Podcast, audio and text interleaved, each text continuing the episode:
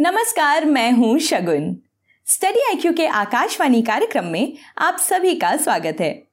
शुरू करते हैं दिन भर की वे ज़रूरी खबरें, जिनसे परीक्षा में सवाल पूछे जा सकते हैं।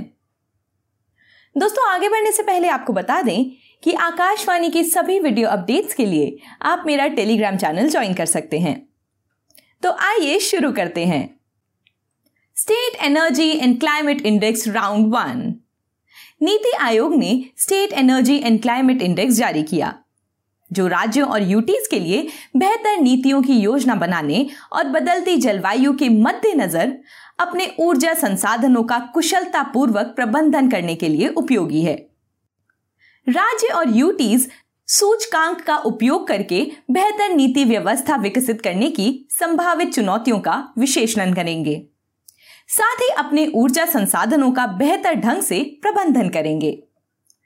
राज्य ऊर्जा तथा जलवायु सूचकांक यानी एस e का उद्देश्य छह मानकों पर राज्यों और यूटीज की रैंकिंग करना है। इन मानकों में पहला बिजली वितरण कंपनियों यानी डिस्कॉम का कार्य प्रदर्शन। दूसरा, ऊर्जा की पहुँच, वहनीयता और विश्वसनीयता। तीसरा, स्वच्छ ऊर्जा पहल चौथा, ऊर्जा दक्षता, पांचवा, पर्यावरण निरंतरता, एवं छठवा, नई पहलें शामिल हैं। इन मानकों में कुल 27 संकेतक शामिल हैं। एस राउंड अप एक के अंकों के परिणाम के आधार पर राज्यों तथा केंद्र शासित प्रदेशों को तीन समूहों फ्रंट रनर्स अचीवर्स तथा एस्पिरेंट्स में वर्गीकृत किया गया है। राज्यों को आकार और भौगोलिक अंतर के आधार पर बड़े राज्यों, छोटे राज्यों और केंद्र शासित प्रदेशों के रूप में वर्गीकृत किया गया है। गुजरात, केरल और पंजाब को बड़े राज्यों की श्रेणी में टॉप तीन प्रदर्शनकर्ताओं के रूप में स्थान दिया गया है। गोवा छोटे राज्यों की श्रेणी में शीर्ष प्रदर्शन करने वाले राज्य के रूप में उभरा है। इसके बाद त्रिपुरा और मणिपुर का स्थान है। केंद्र शासित प्रदेशों में चंडीगढ़, दिल्ली, दमन और दीव और नगर हवेली शीर्ष प्रदर्शन करता है। आइए देखते हैं अगली खबर। Indigenous intelligent transportation system solution for Indian traffic scenario launch under in transit two programme इलेक्ट्रॉनिकी और सूचना प्रौद्योगिकी मंत्रालय ने इंटेलिजेंट ट्रांसपोर्ट सिस्टम, यानी कुशल यातायात प्रणाली के तहत स्वदेशी onboard driver assistant and warning system यानी O D A W S bus signal system तथा common smart IoT connective software की शुरुआत की है। केंद्रीय सड़क यातायात और राजमार्ग मंत्रालय के अनुसार दुर्घटना के लगभग चौरासी फ़ीसद मामले ड्राइवर की गलती से होते हैं। इसीलिए वाहन चालन में गलतियाँ कम करने के लिए चालकों की सहायता तथा चेतावनी के संबंध में on board driver assistant and warning system का इस्तेमाल महत्वपूर्ण हो जाता है। ओडीएडब्ल्यूएस में चालक के नज़दीक आने की निगरानी के लिए वाहन आधारित सेंसर लगाया जाता है। ओडीएडब्ल्यूएस एल्गोरिदम को सेंसर के डेटा समझने के इस्तेमाल में किया जाता है। इनसे वाहन चालक को रियल समय में सूचना दी जाती है, जिससे सड़क पर सुरक्षा बढ़ जाती है। बस सिग्नल प्रायोरिटी सिस्टम सामान्य यातायात सिग्नल को बेहतर बनाने के लिए है, जिससे सार्वजनिक वाहनों को सिग्नल द्वारा चौराहों पर आराम से निकाला जा सके। यह प्रणाली सार्वजनिक बसों को प्राथमिकता देकर अन्य वाहनों की देरी में कमी लाएगी। इसके लिए हरी बत्ती के टाइम को बढ़ाया जाएगा। और लाल बत्ती के टाइम को कम किया जाएगा।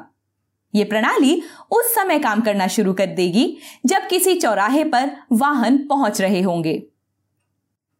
कॉमन स्मार्ट आईओटी कनेक्टिव यानी कॉस्मिक एक मिडलवेयर सॉफ्टवेयर है, जो उपयोगकर्ताओं तथा विभिन्न क्षेत्रों के सेवा प्रदाताओं को एक सिरे से दूसरे सिरे तक कम्युनिकेशन के मामले में मुक्त इंटरफेस प्रदान करता है। इसका इस्तेमाल स्मार्ट सिटी डैशबोर्ड के संचालन को बढ़ाकर किए जाने के लिए है। आइए देखते हैं अगली खबर। International day of human space flight 12 April को हर साल international day of human space flight मनाया जाता है। 2011 में संयुक्त राष्ट्र महासभा, यानी यूएनजीए ने 12 अप्रैल को international day of human space flight के रूप में घोषित किया। उन्नीस सौ सत्तावन में पहले मानव निर्मित अर्थ सैटेलाइट स्पुतनिक एक को लॉन्च किया गया था। 12 अप्रैल 1961 को यूरी गगारिन पृथ्वी की सफलतापूर्वक परिक्रमा करने वाले पहले व्यक्ति बने थे। ये एक ऐतिहासिक घटना थी जिसने मानवता के लाभ के लिए अंतरिक्ष में जाने का रास्ता ओपन किया। अंतरिक्ष के लिए यूएनओओएसए यानी United Nations office for outer space affairs काम करता है। संयुक्त राष्ट्र के इस दिवस को मनाने के कार्यक्रम यूएनओओएसए द्वारा आयोजित किए जाते हैं। यूएनओओएसए का मकसद अंतरिक्ष में अंतरराष्ट्रीय सहयोग को बढ़ावा देना है।